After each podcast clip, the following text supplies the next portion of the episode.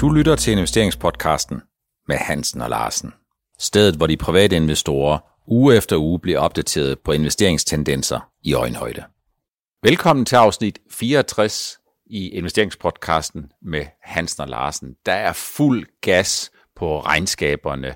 Øh, og i dag, der kommer vi til at gennemgå en lang række af dem. Øh, vi giver dem måske en lille smule karakter, eller hvad Helge? Har du karakterbogen med? Ja, det synes jeg, vi skal gøre, men øh, de, vi havde jo været ude og spå, om det blev nogle flotte regnskaber, det ser ud sådan, det er sådan, det går. I sidste uges afsnit 63, jamen der var overskriften jo opjusteringer de vælter aktiemarkedet. Øh, og er det ikke stadigvæk det indtryk generelt set, du sidder tilbage med, Helge, når vi har fået mere af det samme fra selskaberne, hvor langt hovedparten af dem, de kommer sindssygt godt ud? Jo, det er, det er helt klart, at det, man kan jo se, at vores kvalitetsselskaber, de brager igennem nu. Ikke?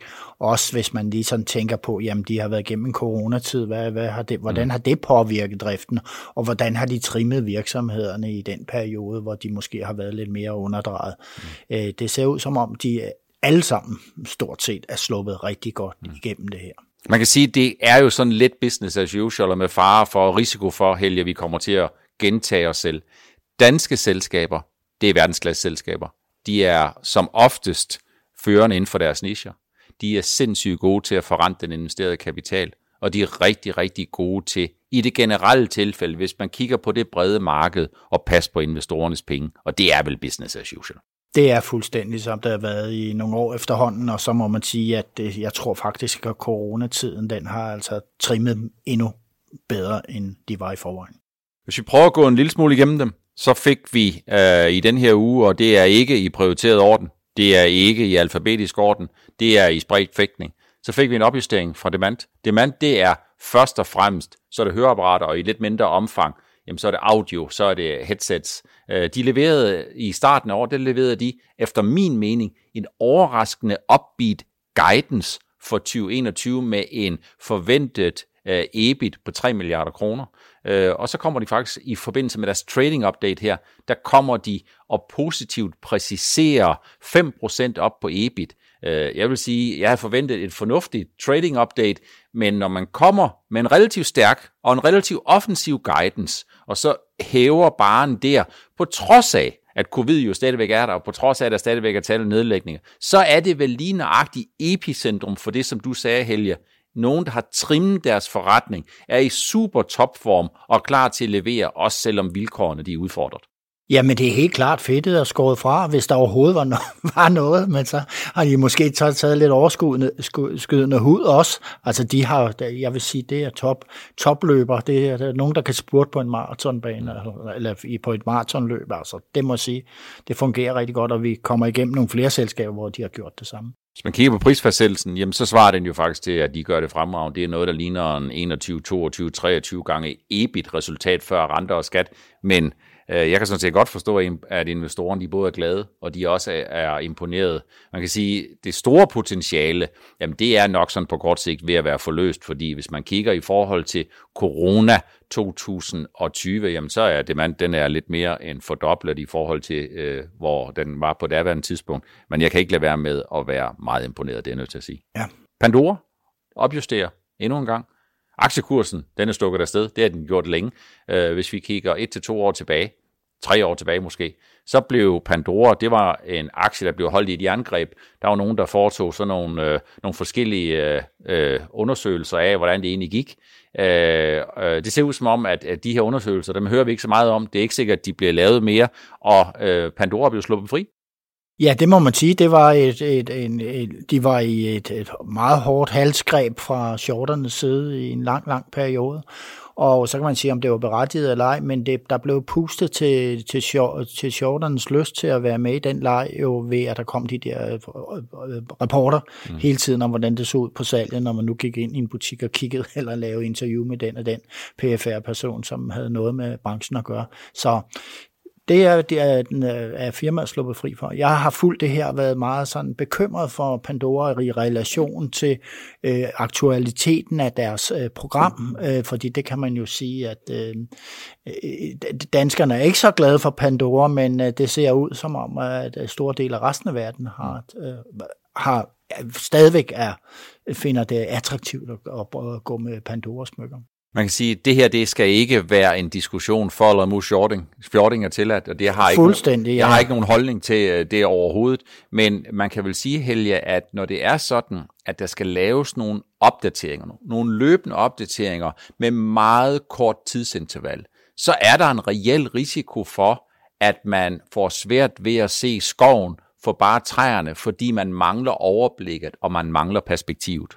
Ja, og så har man måske båret lidt, altså når der pustes til den frygt, som man måske, der ligger inde i en, at man siger, nå ja, det her selskab, der sælger det her, det her produkt, det, de, de har det svært. Og hvis man hele tiden får det at vide, så øh, tror jeg også på et eller andet tidspunkt, så kan det jo lamme med dem, der sidder i selve virksomheden. Det har vi jo set gennem årene. Og så laver man nogle øh, øh justeringer på ledelsessiden og, og så videre, og så videre. Man laver nye strategier, og så vender skuden jo ofte, hvis det er en dansk virksomhed, stor dansk børsnoterede virksomheder. og det er den gjort i tilfælde med Pandora. Man kan sige noget af det, som jeg er imponeret over med hensyn til Pandora, det er jo ikke nødvendigvis deres produkter, dem kender jeg ikke så meget til, men det er ledelsen. Det er ledelsen, som har taget den der dynamik ud af de frustrationer og den nervøsitet, Alexander Lacek, som har gjort det efter min mening fuldstændig fantastisk. Han har stillet sig op som den øh, kommandør på broen, og han har skabt en ro, der gør, at man ikke længere skal frygte den næste kvartals udmelding, og man egentlig kan fokusere på det langsigtede billede. Aktiekursen er jo stukket fuldstændig afsted. Øh, de, kritikerne de vil sige, at den er måske stukket lidt afsted til den gode side, men det er sådan med aktiemarkedet, at når investorerne de lugter noget, som, øh, som lugter lidt mere af gylde, end det dufter af Chanel nummer 5, så er de ikke så øh, vanvittigt interesserede i at købe, og lige snart de ligesom kan se, at tiderne de går i den rigtige retning, eller en bedre retning, så stikker de afsted. Ja, hvis de kan se, at det er en, en bestemt strategi, altså man satser mere digitalt end øh, i butikker, og man lukker det, som ikke rigtig hænger sammen, og man klarer sig godt, selvom 20 procent af butikkerne er lukket på grund af corona i snit og sådan. Altså, så vil jeg så sige, ja, jamen det var godt med det, den justering i ledelsen, der skete på det her tidspunkt, hvor man nu var godt kørt, godt sur i det med al den shortning, der var i aktien. Vi sejler hurtigt videre. Det er ikke fordi, det sejler her i programmet, men det sejler hurtigt, når det er sådan, at vi kigger på AP Møller Mærsk. AP Møller Mærsk er jo kommet med regnskab her onsdag forud for torsdag, øh, hvor vi udsender, men vi optager jo onsdag. Øh, der er vel ikke som sådan i de øh, regnskabstal, der kommer fra AP Møller Mærsk, noget specielt overraskende. For mig der ville det være overraskende, hvis der var noget overraskende, fordi det er jo ikke så længe siden, at de kom med den her fantom opjustering og forventning om et EBITDA på 13-15 milliarder dollar og en tilhørende EBIT på 9-11 milliarder dollar i 2021 det er jo fremragende. Ja, det er rigtig fremragende. Det er jo så borget af en kæmpe stor efterspørgsel på, på, på de ydelser, de har. Altså både til vands, øh, men også på, til lands, altså hvor de ligesom nu har satset igennem nogle år på en strategi, hvor de sidder på hele værdikæden. Man ringer bare til Mærsk.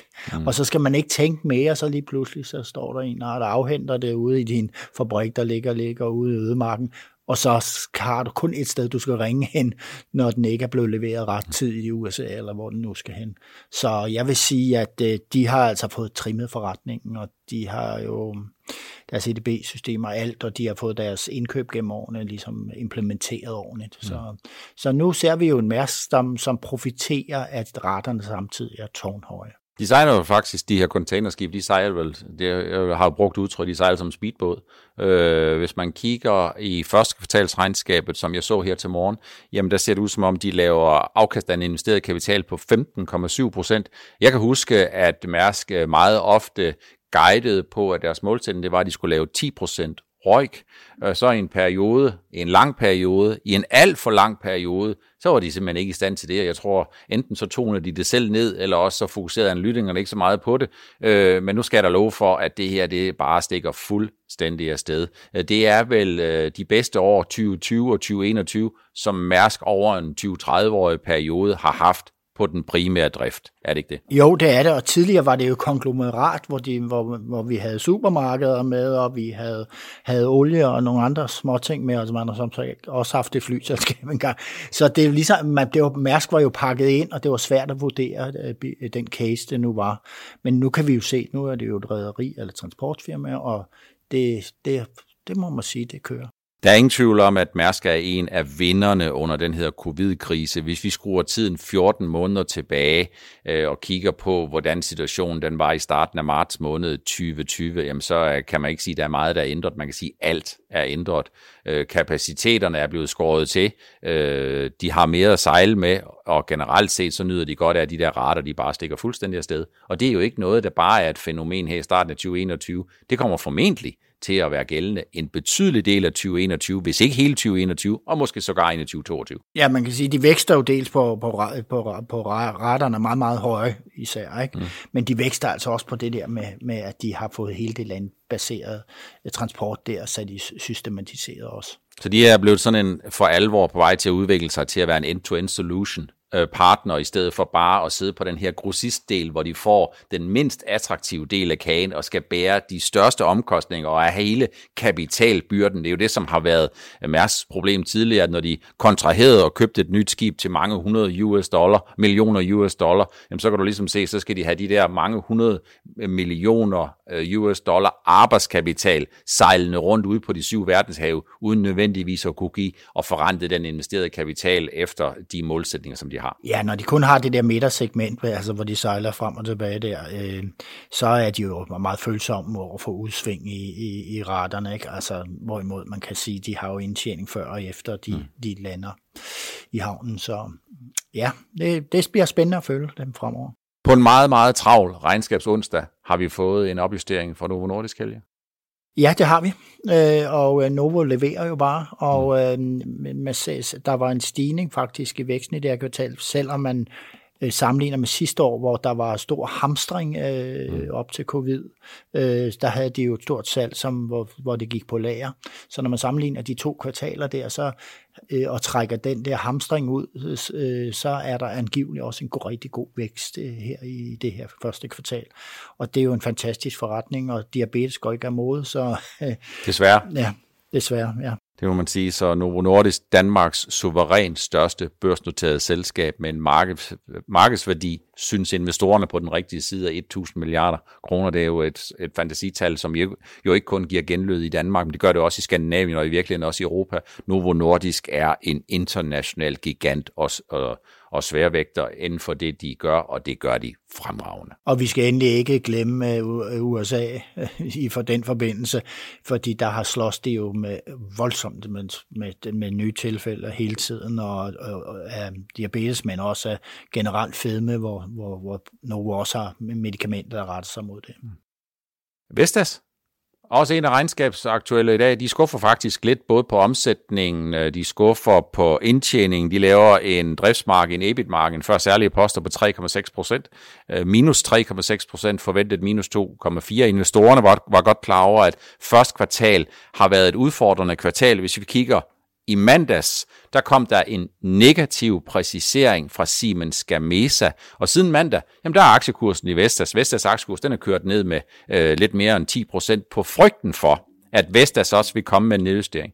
Og det kommer jo i kølvand på sidste, de seneste ugers kurs, øh, rit, hvor det først var Joe Bidens, jeg ved ikke, om man kan kalde det en klimaplan, men det var hans øh, forsikringer om, at USA de er på vej ind i klimakampen igen, efter at Donald Trump øh, har forsøgt at trække USA et lidt andet sted hen. Samtidig med, at der har været en ændring i stykstørrelsen 1-5, som jo øh, normalt er sådan, at det øh, skaber lidt positiv stemning på kort sigt. Også selvom en kage jo ikke nødvendigvis bliver større af at blive skåret i flere stykker, så kan der være nogen, der opfatter den som værende mere spiselig. Men netto, før onsdagen her, jamen der falder aktien med 10% på to dage. Så laver de et regnskab, hvor de egentlig fastholder forventningerne til hele året om en omsætning på 16-17 milliarder euro og en indtjeningsmargin på 6-8%. Er det realistisk, Helge, at Vestas de kan nå det? De får altså travlt?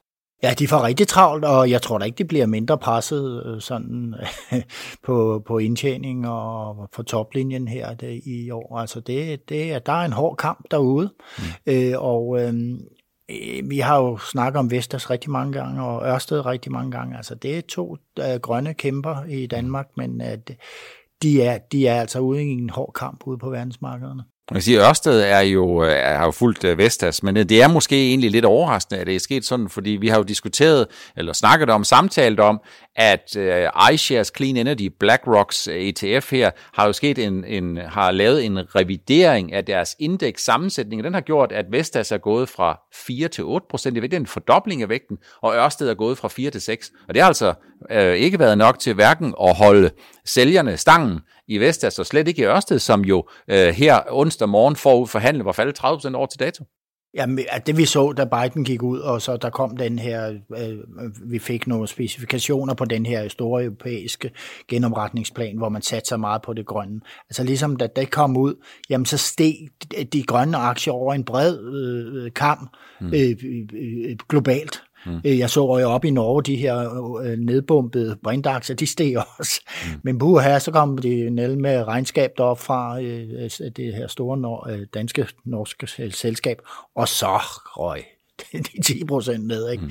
Så det, det grønt, det giver, det grønt farve giver bank lige for øjeblikket. Man kan sige, at grøn er jo håbets farve, men man kan vel også sige, at investorerne de er måske ved at blive en lille smule mere realistiske med hensyn til, hvad for nogle multiple aktier de kan handles på. For jeg tror, der er rigtig mange, som er forbavset over, hvor meget de grønne aktier i virkeligheden er kørt ned fra toppen. Vi har jo set sådan noget som amerikanske Plug Power, som er faldet fra toppen 75 ned til noget, der ligner 25. Jo ikke kun, men også drevet af, at de må have set deres indeksvægt i den her iShares Clean Energy fra BlackRock blev decimeret fra noget, der ligner 9-10% ned til 3%. Det gør, selvfølgelig, det gør selvfølgelig ondt, men det er jo ikke den eneste af de grønne aktier, der har fået gedigende kursklø.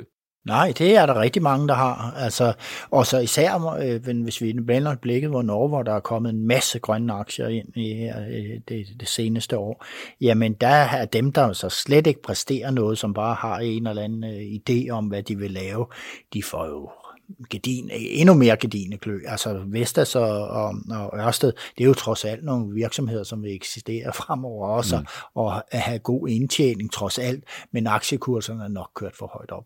Man skal fortsat se sig rigtig godt for. Vi har jo øh, taget den grønne omstilling til os, Helge, og jeg er sikker på, at jeg også taler på dine vegne og siger, at den grønne omstilling, den bliver her, og jeg er sikker på, at det bliver et langt, langt rit.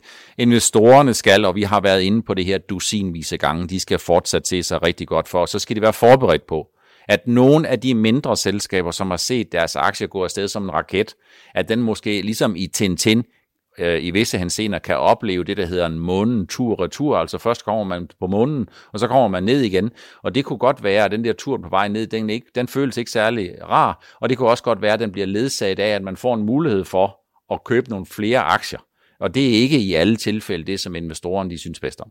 Nej, det er mange gange svært det der med, at øh, man kan dobbelt sin position, når den er faldet, bare for at få øh, lavere gennemsnit på købet. Altså man skal se meget på de små aktier, kan man lige så godt, eller de nye aktier i det, i det, inden for det grønne, der kan man efter min mening bare købe en mindre portion, og så se, hvordan selskaberne udvikler sig.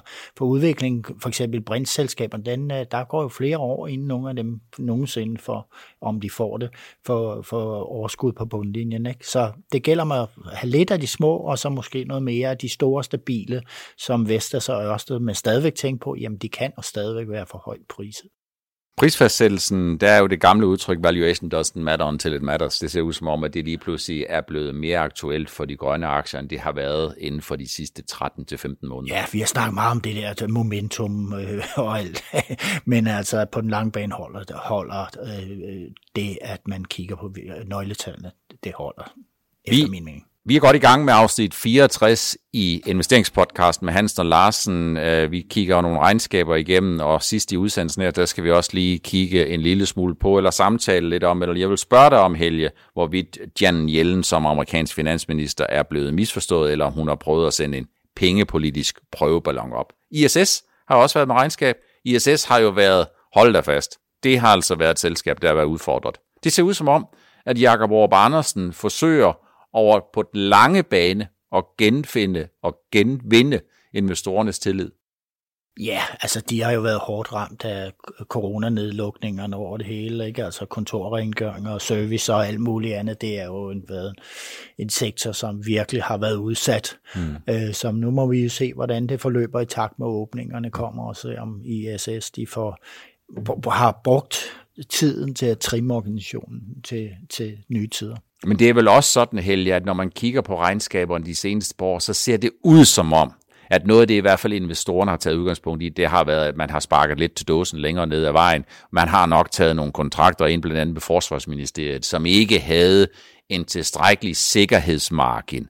Øh, og der har også været andre situationer, hvor man ikke i tide har sådan for alvor taget fat i nogle kontrakter, som man nok set i bagklogskabens ulideligt klare lys næppe skulle have taget ind. Altså det her marked er jo så, som de bevæger sig i, der er konkurrencen jo benhammerne hård. Mm. Og det er sådan, at man, man fristes mange gange til at går ind i sådan øh, kontrakter, mm, der bare for ligesom at få markeret sig, at man er på det område, og så kan der falde noget mere af. Øh, og øh, ja, de, jeg, altså, jeg tror ikke, at de har lavet dårlige kontrakter, øh, fordi altså, det har de ikke været bevidst om, men at det, de har nok gjort dernede. Vi må håbe, at Jakob Aarup Andersen, at øh, han blev ikke øh, direktør i Danske Bank, men han ser ud som om, at han er i hvert fald meget fedt og meget proper, når det er sådan, eller man skulle måske snarere sige ISS, han er meget proper, når det er sådan, at han skal forsøge at gøre bordet helt rent der. FL Schmidt, eller FLS, øh, komme med et regnskab øh, nogenlunde øh, lige så ringe som forventet, måske en lille smule bedre. De har store udfordringer i cement. Man kunne godt sige, at øh, de er blevet cementeret der. Øh, det ser ikke godt ud. Derimod som mining ser det godt ud. Det er vel ikke så mærkeligt heldigt. Den grønne omstilling og elbiler og alt det der, der skal man jo have nogle metaller, øh, og det er vel meget naturligt, at det er et af de der steder, hvor de har nogle gode muligheder. Ja, og det, der er store ordre inden for det der, så det må jeg sige, at ordretilgangen ser åbenbart rigtig godt ud, så det vurderer øh, vi investorer jo på, hvordan kommer det til at gå fremover. Så ordretilgang er det, vi kan bruge her nu. Regnskabet, det var, som vi har snakket om tidligere, ikke særlig specielt godt. Hvis man kigger på det, så tror jeg, noget af det, som investorerne kigger efter, og noget af det, som de vil kigge efter de kommende måneder, det er jo, hvad der kommer til at ske i de forhandlinger, som FL Schmidt øh, nævnte. De var i den 15. januar med ThyssenKrupp. ThyssenKrupp er et tysk selskab, som er og de vil gerne af det ville de i hvert fald dengang, dengang hvor FL Schmidt bekræftede, at de var i indledende forhandlinger med dem. FL Schmidt, de mangler kritisk masse. De mangler nok en omsætning på en 5-7 milliarder kroner, sådan for alvor for at få den kritiske masse, der skal til, for at de kan tjene de penge, som de skal. Øh, og det er det, som investorerne, tror jeg, fortsat vil sidde og kigge efter, om der kommer sådan et transformerende opkøb. Øh, det fik man ikke svaret på, øh, i hvert fald umiddelbart i, i det her regnskab, men må ikke der kommer mere om det inden for de kommende måneder. Jan Yellen, Jan Jellen sendte, i hvert fald ifølge nogen, en prøveballon op, eller blev citeret for at sige, at det vil kun være naturligt, hvis det var sådan, at når den amerikanske vækst den stikker afsted. Når der er pres på nogle inputfaktorer, og nogle af inflationstegnene de begynder at vise sig, jamen så vil det være naturligt, hvis det er sådan, man ser, at renterne de stiger lidt. Øh, det skal jeg love for. Øh, tirsdag, det var investorerne ikke så vilde med. Det var sådan en, en form for en påmindelse om, at øh, aktiemarkedet kan altså være rentefølsomt. Hvad øh, tror du, at Jan, Jan Jellen er blevet misforstået? Tror du, eller tror du, hun har forsøgt at sende en prøveballon op? Faktisk, øh, ja, jeg, lige så snart øh, da, udtalelser fra kom på markedet, så så jeg, for, for, så vendte aktien lige rundt. Ikke? Altså, mm. Jeg havde rigtig meget i porteføljen, så lå i det grønne og, og blå område, men det, de røg jeg altså ned ret hurtigt. Og så prøver jeg at kigge lidt på selve meddelelsen, og meddelelsen er jo faktisk ret uskyldig. Jamen, mm. hun forklarer jo bare, hvordan er mekanismerne, mm. jamen, øh, når øh, væksten presser øh, lønninger og priser og alt det her, jamen, så får vi noget, der ligner inflation, og så stiger renten jo også. Mm. Jamen, det er jo sådan, det er. Ja. Ikke? Men det, det, det fortæller jo lidt om markedet, at man reagerer så kraftigt på det. Mm. Jeg tror jo øh, ikke, at hendes øh, intention har været at sende en prøveballon op. Jeg tror heller ikke, at hendes intention har været at få urolige nogen. Jeg tror, at hun er blevet overrasket over, hvor mange der lytter, når ja. øh, USA's finansminister og en tidligere øh, centralbankdirektør øh, eller tidligere formand for centralbanken i USA fortæller, det er jo verdens mægtigste pengepolitiske position, og hun er jo om nogen den, der kan bevæge forventningerne. Jeg tror, at investorerne gør klogt i at indstille sig på, at vi inden for de næste øh, et til to år kommer til at se, at den amerikanske 10-årige rente bevæger sig op imod 2, 2 en kvart eller noget af den stil. For uanset om man ligesom kan se, at, renterne de er steget noget, så er de jo stadigvæk, set i et langsigtet perspektiv, himmelråbende lave. Ja, men man kan se lynhurtigt, hvor er det, øh, hvilken aktier er det, der falder, når bare den mindste smule pippen om, om, om øh, en renteforholdelse kommer. Jamen det er jo for eksempel i en grøn sektor, og det er jo, jo øh, inden for tech også. Mm. Og så søger man ligesom pludselig over i, mm. i som vi får, altså value-aktier og cykliske aktier. Det er sådan den bevægelse, der ligesom blev på, på dagen blev forstærket, men Buha, altså hun har magt, hun skal ikke blæse for meget til, til ilden. Man kan sige, at det er jo ikke unaturligt, at det sker, og det sker af to årsager. Den ene, det er, at jeg tror, at de fleste korte penge, der hvor investorerne sidder med den korteste afstand øh, på aftrækkeren, jamen det er jo i nogle af de grønne aktier, og ikke mindst i IT-aktierne. Det, det er den ene ting. Øh, og den anden ting, det er jo så, at hvis du kigger på noget 2028 indtjening, som de skal diskonteres tilbage, jamen så er det klart, at nutidsværdien af den, jamen den er jo lavere, jo højere renterne er, så reaktionen er vel egentlig helt rigtig. Selvom hver eneste gang, så øh, kan vi vel godt tage os selv i at blev lidt overrasket over, at den er så markant, fordi hvor vi ligesom sidder og siger, jamen så voldsomt var det måske heller ikke. Men det minder os om, at aktiemarkedet det er et sted, hvor alting er muligt eller umuligt. Jamen jeg tror faktisk også, det er sådan, at både du og jeg ved godt, at den stigning kommer på et tidspunkt. Mm. Ikke? Og det ligger ligesom i vores mindset, og så har vi nogle aktier langsigtet og alt det der. Men og det, det, der overrasker mig, det er, at det overrasker andre, ja. at, at, at, at, at, man, at, at det overhovedet kan komme på tale, at renterne stiger igen, for det kommer de til. Man kan sige, at aktiemarkedet det er jo et sted, hvor den virkelige økonomi, den rigtige økonomi, de finansielle økonomiske størrelser, de bliver ganget og centrifugeret med sådan en faktor 3-4 stykker, og, og det, er måske, det er måske mere det, der altid giver, gør mig overrasket, hvor, hvor, hvor voldsomme de her bevægelser egentlig er. Inden vi slutter af i afsnit 64, så måske bare lige øh, en, en lille øh, betragtning omkring Norwegian. Norwegian, de har jo de seneste måneder meddelt, at de skal ud og hente 6, op til 6 milliarder kroner øh, norske kroner. De får den norske stat med, ikke som aktieinvestor, men som investor i ansvarlig kapital. De har nogle hjørnstensinvestorer herunder Frederiksen fra Frontline. Øh, de skal nok få den øh, øh, tegnet. Det er ikke så meget det, jeg øh, siger.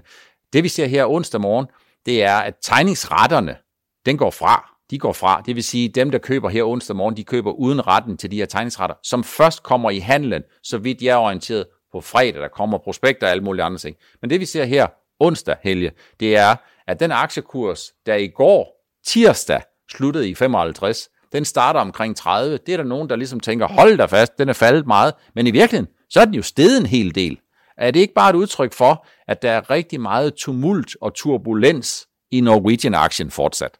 Jo, det er der, og det, jeg, jeg, jeg slap ligesom håndtaget i den aktie efter Kier og følge den. Altså, der er rigtig mange, der følger den af danske investorer, mm. så jeg tænkte, jeg følte mig lidt forpligtet til at følge med, men jeg opgav til sidst, og uh, du følger den åbenbart lidt mere, end jeg gør her med det med tegnsretterne, havde jeg ikke ligesom observeret. Hold øje med det. Jeg skriver en lille smule ind på Nordnet-bloggen omkring, hvordan de teknikaliteterne de er. Det kommer ud i det øjeblik, hvor prospektet er øh, kendt, øh, og hvor de der endelige øh, datoer og data, jamen, de er slået fast. Formentlig vil det ske i slutningen af den her uge. Det var det, vi havde valgt at bringe i afsnit 64 af investeringspodcasten med Hans og Larsen. Tak fordi I lytter med. Tak fordi I ser med. Vi håber, at I har lyst til at tune ind i næste uge.